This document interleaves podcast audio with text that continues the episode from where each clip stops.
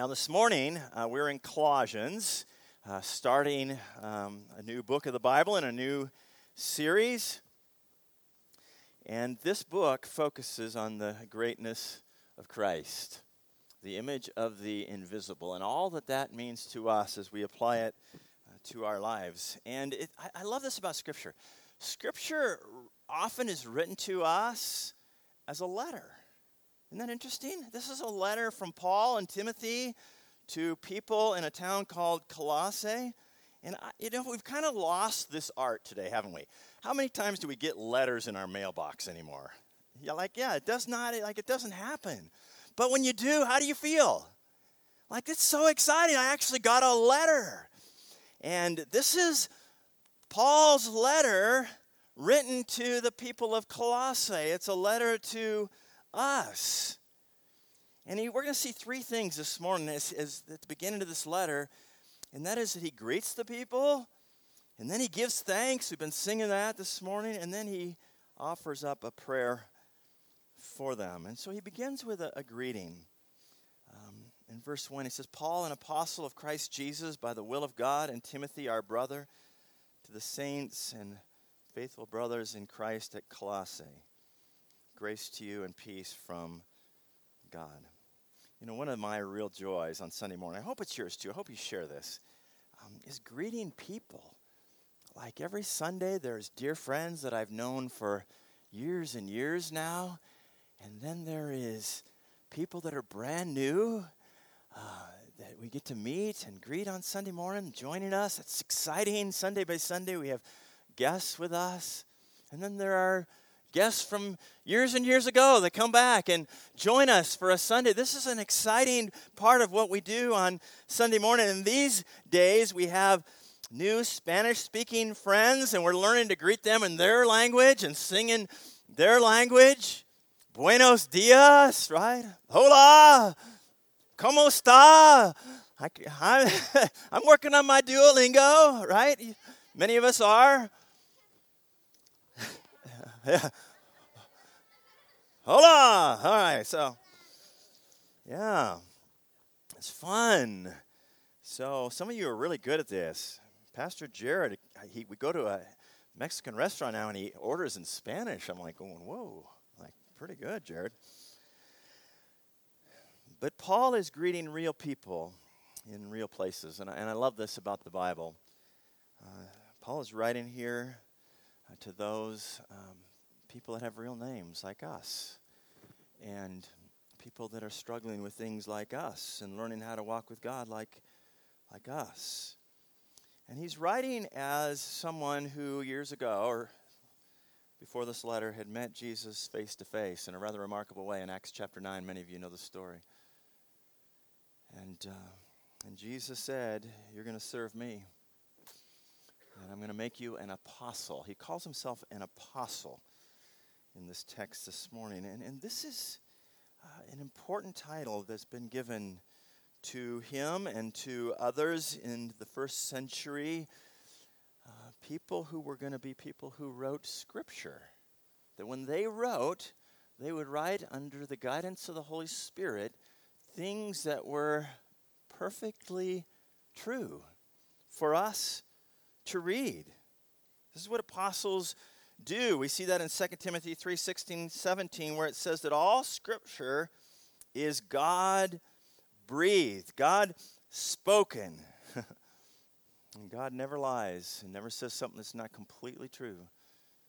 And so we can trust this book and this letter that it's without error that's coming to us, giving us perfect instruction on how to walk with Him. And these words are so important. It says in Ephesians chapter 2, 19 and 21, that the household of faith, the church, builds itself on the prophets and on the apostles, on those who have given us these words. And this is why we study them. This is why we teach them. This is why we take books of the Bible and just walk through it.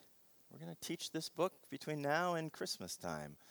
But we teach it because these are God's words. And when we understand the book as a whole and its context, we handle the word well and accurately.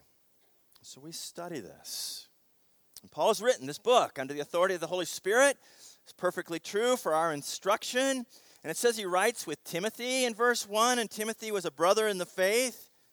He was likely writing down the words. You kind of need a friend to kind of do the hard work. You know, he's just saying, here's what God's saying. And there's right, Timothy's writing her down, right? And Paul had met Timothy in, in Derbe. We see it in Acts chapter 16, and they had become friends.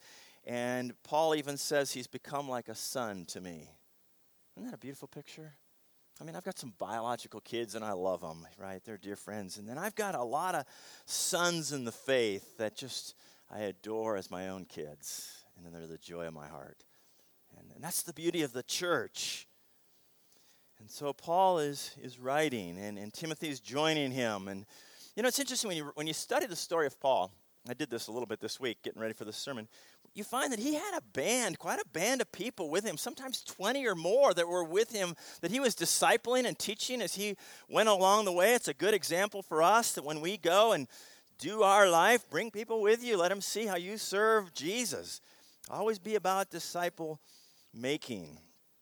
And he was doing that as he had Timothy with him. But he also writes in very real situations in cities. Paul was writing this letter from prison. Think about that. These were not nice prisons, right? Today's prison would be like the Holiday Inn compared to what Paul was sitting in, I promise you.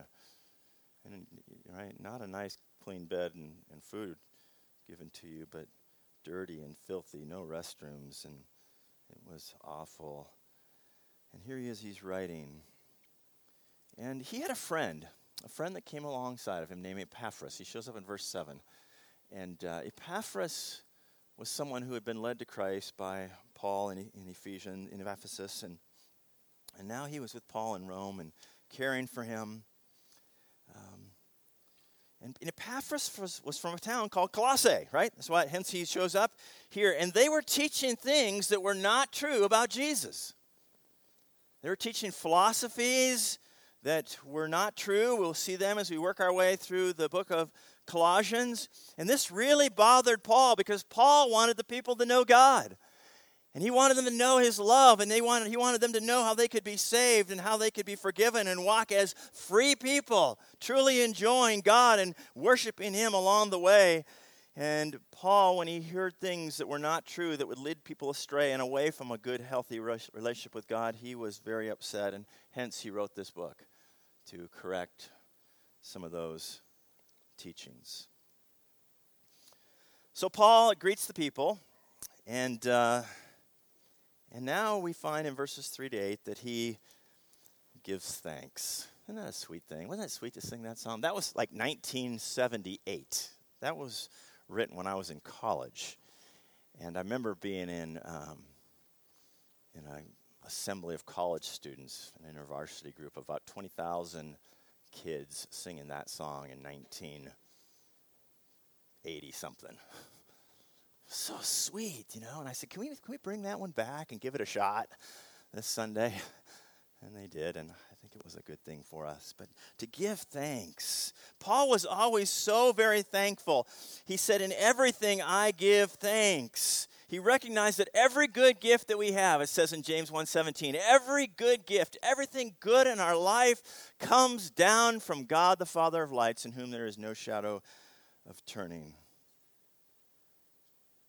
And you know, when you're thankful, you're happier. You know, this about yourself. Like, let's be a thankful people. It, it, it makes us happier. We, we so easily and so effortlessly just become complainers right? Do any complaining this week? We were talking in Sunday school. It was funny. We were thinking together, like, here's God up in the heaven, our heavenly Father, and He's dealing with seven billion complainers all at once. Like, what in the world do you do with that? Poor, I mean, not God can handle this, right? But poor God, like, I've put up with all of us complainers. Let's be people who are thankful and who give thanks. I, I was thankful this week. I went and saw the eye doctor. And uh, he's been my friend a lot over the last couple years. Many of you know I've had five eye surgeries, and, and he's been anticipating he was going to have to give me another shot in the eyeball. Anybody want to sign up for that? So I thought that was coming. He's been telling me it's coming. You're going to need it. And he gets there and he looks at my eye, and I've been praying every day God, don't let me have to have that shot. Please. And he gets there and he looks at my eye and he goes, It's looking good. You don't need a shot. You're, in fact, it's good. In fact, I don't have to see you for many months now. And on I went. I danced out of there, baby. I was praising Jesus. so here's what I thought we'd do. I feel a little bit like the Tonight Show. You know, remember Johnny Carson? Maybe you're not, well, you aren't my age, but he'd walk the audience and say, have them answer some question, right? So I want you to share. Is this on? We good go? Yeah, looks good. Spencer, thank you. It's not. What do I do? There we go. Oh, thank you. You're watching out for me, aren't you? So if you would like to share something you're thankful for today, raise your hand and I'll bring the microphone over to you. So, okay, so I'm going to start wandering. Raise your hand. Don't be shy. Like, here we go. All right.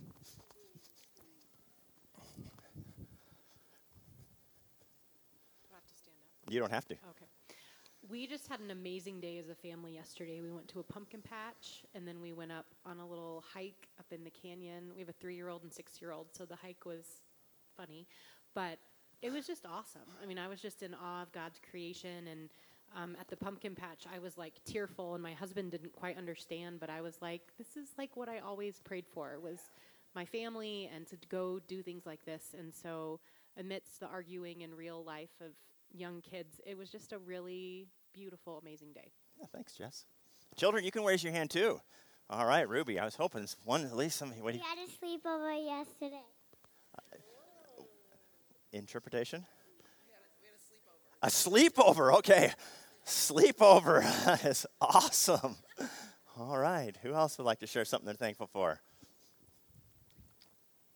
I'm thankful for my husband. He's been really supportive the past few weeks, and I just don't know what I would do without him. So. That's awesome. Thank you.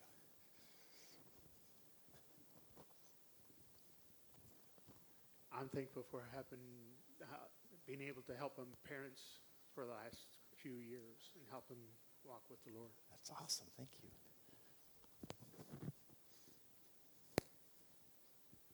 Um, we have about um, 20 family members, friends and family that uh, live in Florida. And I'm just really thankful that although there was a lot of destruction, there was no loss of life to them. Yeah. yeah. And um, just on a side note, uh, uh, God took two, three of our family members um, out of Arcadia about six months ago, and Arcadia's levees broke and everything was flooded. So you just don't know how God is like providing for you when you're not even paying attention. Yeah. Wow. Thanks, Victoria. Yeah. Oh, there's there's a kiddo run over there. Let's get to get my steps in. See. All right. There you go. I'm thankful for having friends and family that live here and anywhere else. Wow, that's awesome. Thank you. Yeah. Two in this row Jacob and Nathan. Yeah. I'm just uh, extremely grateful for the way that God has surrounded us with Christian family here. We don't have any family in Salt Lake, and, and the community here has uh, embraced us and become our family. Yeah, awesome. And Jacob, yeah. I'm thankful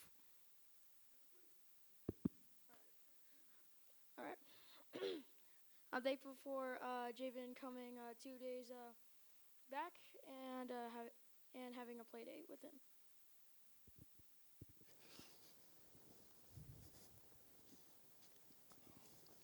We're just going to pass this right down the aisle to that hand there. Yeah.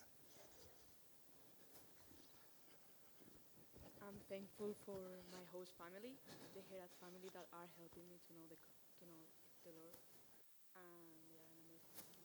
And we're glad you're here. Yeah. It's great. Anybody else? I'm thankful for my mom because even though times are tough, she still um, finds a way to like make us happy. Yeah. Aren't moms awesome? Yeah. Good, thank you. Anybody else? One more? Last one. Last one. I'm thankful you didn't have to get a shot in your eye. You have no idea. All right, let's give God thanks for how good He is to us. Yeah.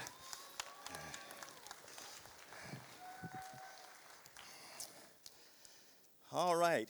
So here's what Paul was thankful for. It says this I am thankful for the word of truth, the gospel, verse 6, which has come to you, as indeed in the whole world it is bearing fruit and increasing, as it also does among you since the day you heard it and understood the grace of God in truth. So Paul was thankful for changed lives, for people that had trusted in Jesus and been made new. That's what faith in him does. It makes us new creatures. And that God was blessing them and they were walking in that truth. And it reminded me just how important this gospel message is that it is that message through which we are saved.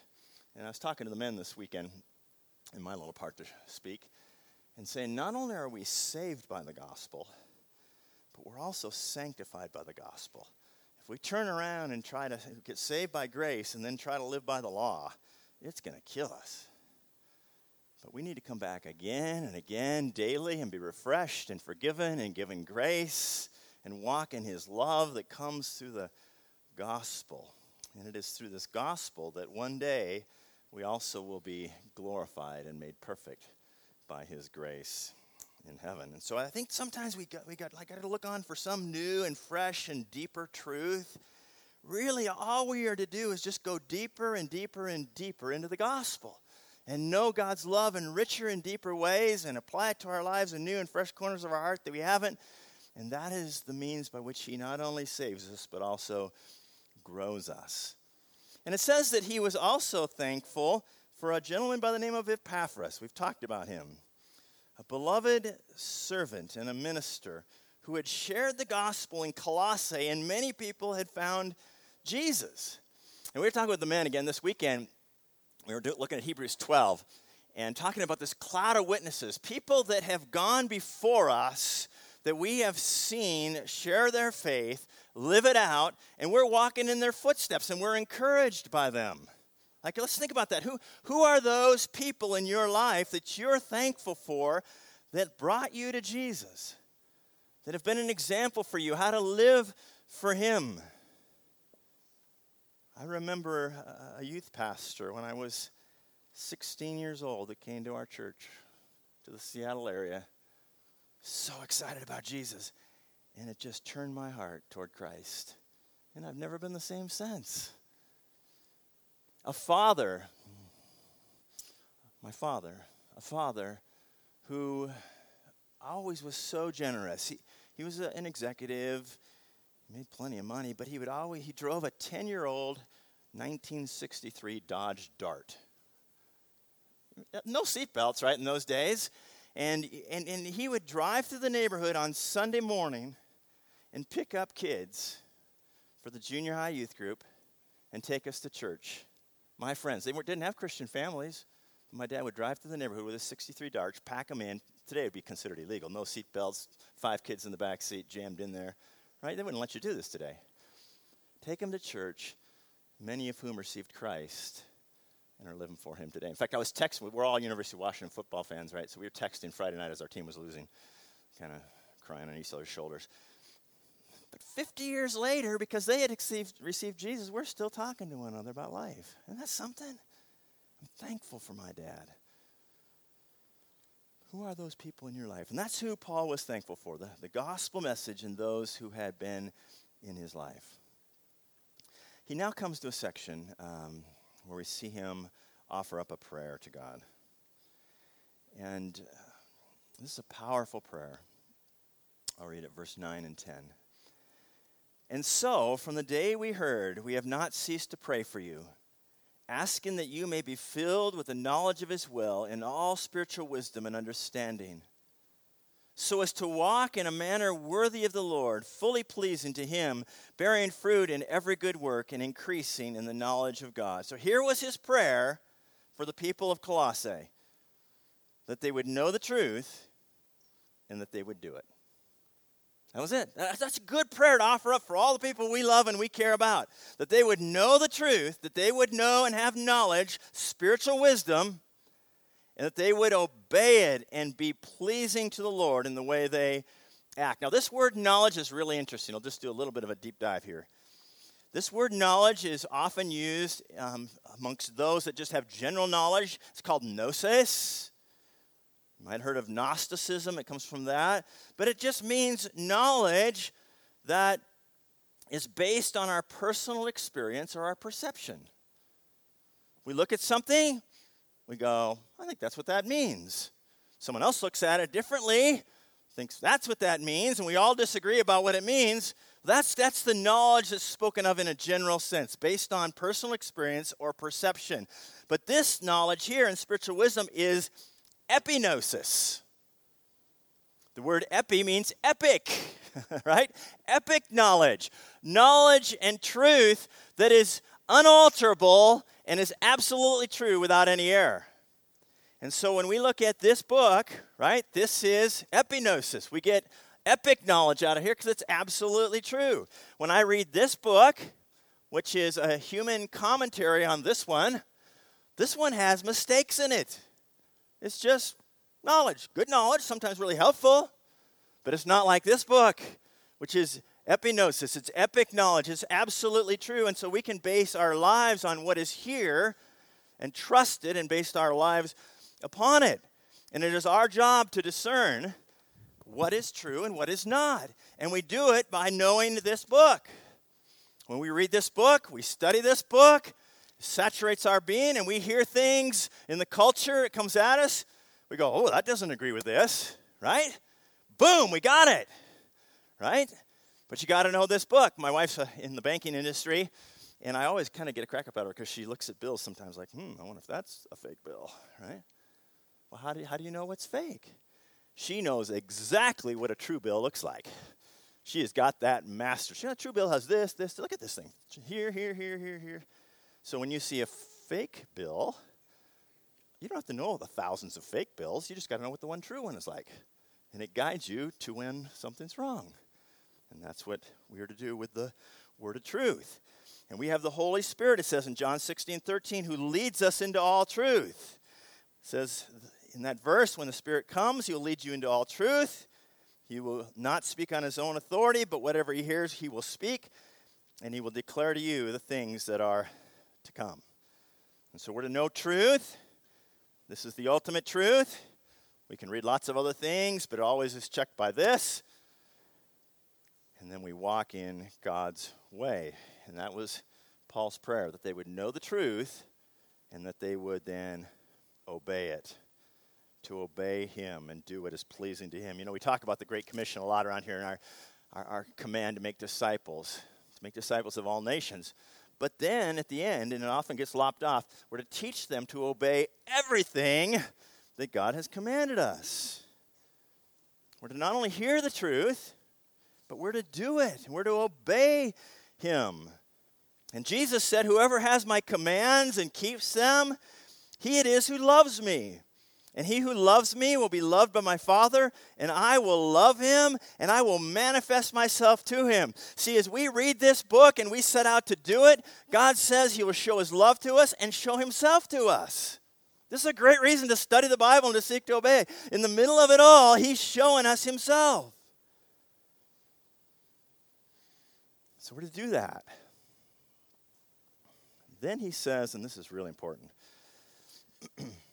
I'm going to do a little bit more with this because I did it with the men's retreat here this last weekend. But he says in verse 11, then, may you be strengthened with all power according to his glorious might for all endurance and patience with joy. How many of you find it easy to obey? right? Yay! There's one. We need to hear have him speak next Sunday. So it's hard to obey, and so we need endurance, it says. We need strength from God and patience and endurance to do it. Hebrews 10:36 says you have need of endurance.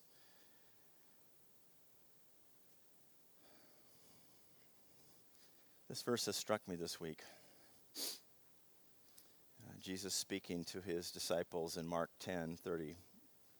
He said, Truly I say to you, There is no one who has left house or brothers or sisters or mother or father or children or lands for my sake and for the gospel who will not receive a hundredfold. This is a good choice, guys, right? Choose Jesus. Who will not receive a hundredfold now in this time, and houses, and brothers, and sisters, and mothers, and children, and lands with persecutions. In, and in the age to come, eternal life. He promises the reward of following him is a hundred times and more. And he also promises that as we seek to live, and live for him, it will come with persecutions and suffering and difficult. And you and I cannot avoid it. There is no way of avoiding that living for Jesus and obeying him and walking in his way and doing his word can be done without suffering and struggle and persecution and difficulty. And that's the way God wants it. He says, Count it all joy when you fall into various trials. For you know the testing your faith produces steadfastness. James 1. Romans 5. Not only that, we rejoice in our sufferings, know that suffering produces endurance, endurance produces character, and character produces hope. God wants it this way. And he wants it this way for a reason. I was talking to a good friend in our congregation this week, and we were saying how everything that really is beautiful in this life, virtually all of it comes through heat and pressure and pain and struggle, right? Diamonds, natural gas, gas, oil, coal. People.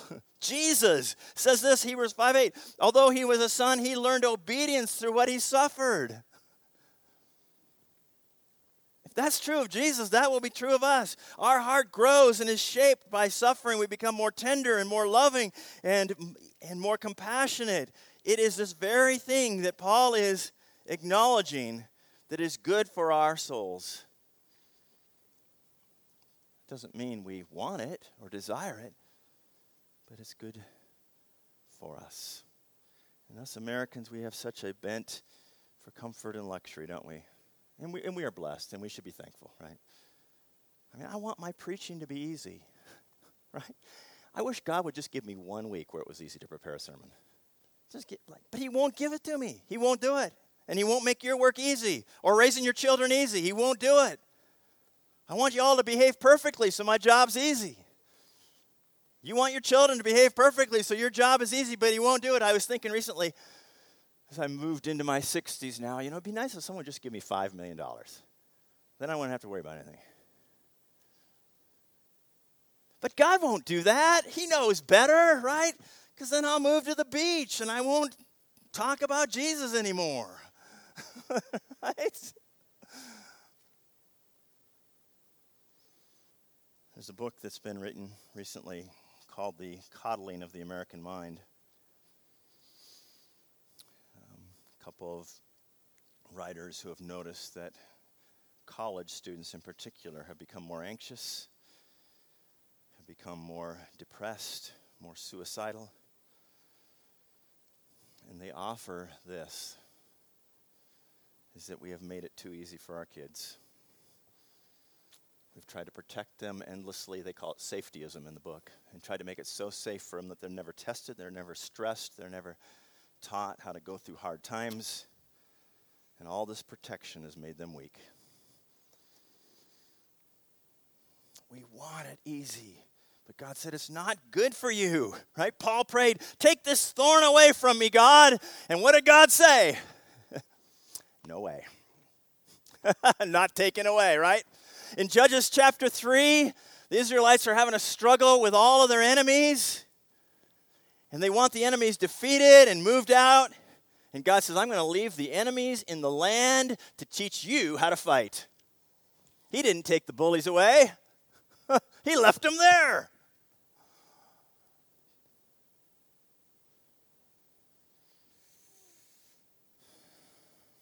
So, as we obey, we need God and we need to depend on Him and trust in Him and be with each other. And to do this together. And he closes, and band, you can come on up. he closes with this He has delivered us from the domain of darkness and transferred us to the kingdom of His beloved Son, in whom we have redemption and forgiveness of sins. That we are a kingdom together, a kingdom of priests that serve together. And we have been given redemption and forgiveness, that we are loved and accepted and favored by God. He has given us everything we need for life and godliness His Word, His Spirit, and we are His kids, redeemed and forgiven, so that we can walk in obedience. And even in our failings, even in the moments where we don't obey, right, which there are those every day for every one of us, He offers us grace. And in fact, it's in those moments that I think we sometimes experience His love the deepest and have our lives changed. Don't despair over your failings and brokenness. But we're called to do this together. We're a kingdom together. People who are to encourage and challenge each other, and that's why we gather on Sunday morning. And, and some of you right now are going through it, right? Some of you are in that season where you're not all that thankful, right? And we all are there. Some of us are in that season where it's a deep struggle and we need brothers and sisters to pray for us.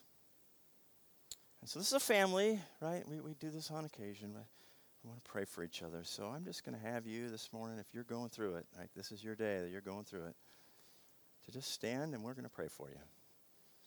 And uh, let's, let's just be a family together. Let's be brave to stand when it's a hard day, and let's be people who look around and see those who stand and, and pray for that person this week. Now, there's 250, 300 people in this room, and if none of you stand, I know you're liars.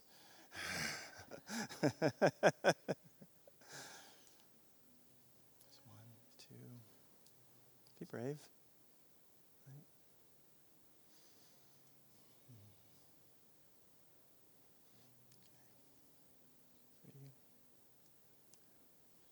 So do notice who's standing, and let's pray for them this week, okay? Let's all stand now. Father, I ask your blessing on these people who have stood this morning. I ask you give them strength and courage and grace. I ask your blessing upon their lives. I pray you'll give them breakthroughs in what they're struggling with. And Father, for the many again in this room that uh, are also struggling, that didn't stand this morning, I God, I ask that you would give us your grace, that you would walk with us. Give us hope. Thank you for how good you are to us. And for many of us now, we are, as we pray and we call out, we are waiting for you, God, to come through. And you will. You promise in your time, in the right way, you will answer. And so we choose to wait for you and trust as our good God who's always up to good things for us. We pray in Jesus' name. Amen.